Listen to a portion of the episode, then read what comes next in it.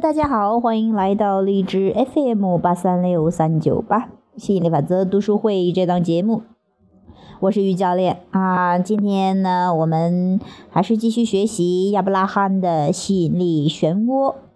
今天学习这个标题叫做“法律合约会扼杀创造力吗？”杰瑞问道：“你们鼓励我们要了解自己当下的情绪，以便做出最好的选择。”但我们要如何活在当下，尽情创造，同时又能进入具有法律约束力的长期关系或合约呢？亚伯拉罕回答说：“或许你正专注于眼前的情况，他要你现在就思考并采取行动；或许你正在想未来甚至过去的事，你此刻正在这么做。”你因此发出振动频率，也就是说，当你想到某件事的时候，你现在的感觉就会影响它到来未来的发展。因此，如果你在每个当下都能察觉到自己的感受，你也很希望自己一直感觉良好，你就会专注去调整目前的想法，以符合内在的自己的想法。这么做，除了快乐的时刻会越来越多，你思索的每一件事都会因为你和本源一致的想法而获益。如果你觉得某件事真的很不错，接下来的变化也会继续让你感到开心。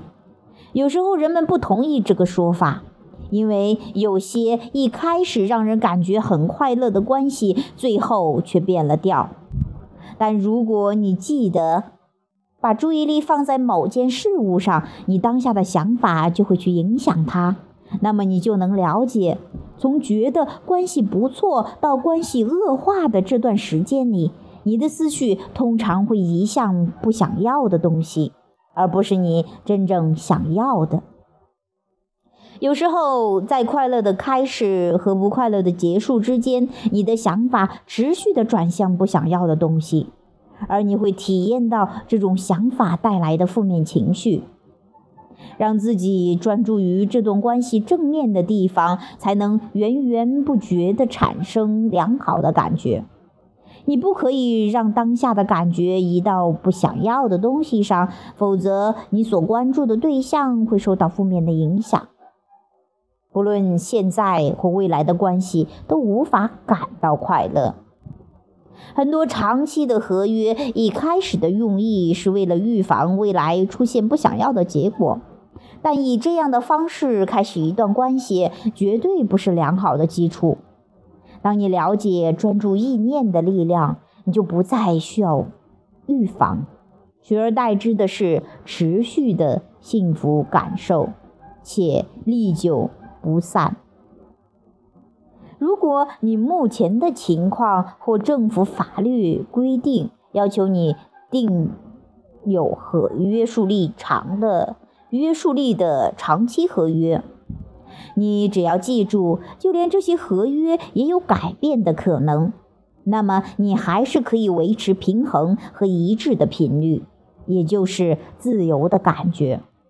比方说买房子。可能要定下二十年或三十年的合约，但之后如果你想要的话，还是可以把房子卖掉，终止合约。很多人签订了至死方休的婚姻关系契约，之后则以离婚来终止这些关系。利用思维的力量，努力的让你的振动频率符合扩展后的生命，也就是你诞生的目的。那么，不论你现在在哪里。你都能到达你想去的地方，明白这一点，感觉会豁然开朗。这是我们今天分享到的这个关于法律约束力的，呃，其实一些限定，看似是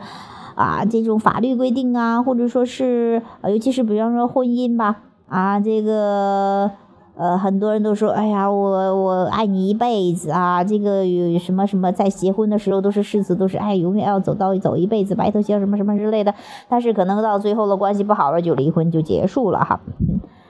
其实什么意思呢？嗯，就是说，人其实最想要你，你的基础是自由嘛，所以说你不是说呃要被一些呃约束着、束缚着，你会感觉不舒服的，越束缚想要逃离。其实很多关系呃最终不不不在一起了，分开了哈，都是因为感受不到那种自由和幸福了啊。其实，当你要知道这个自由和幸福是你跟本源一致的结果，哈，不是说是别人给你带来的、保证给你的，那你就会轻松很多，你就会更多的把你的专注力放在与本源一致上，放在把功夫下在自己这里，而不是祈求指望别人去做些什么改变，包括政府啊，很多人说，哎呀，那政府那死规定啊，什么什么的，但是你有没有发现，很多法律它一直在变化。举个最简单的例子，就是这个生二胎的这样的一个法律。那以前计划生育的时候，那国家明令禁止啊，谁要是有二胎的话就要罚款的。那现在又鼓励生育政策，所以说所有的都在变化。只要你跟本源一致，你想要的总能到达你的生活中。所以说，哎呀，我就觉得学习的心理法则很棒的是。真的可以很自由的生活在这个世界上，啊，呃，我我记得以前的时候，很多人都说啊，说到的是自由全都是相对的，呃，不自由是绝对的哈。其实我现在真的觉得自由是绝对的，你自由的都可以去选择限制了，啊，好，希望呢今天这个话题对你有所启发，拜拜。En que suelo pensar,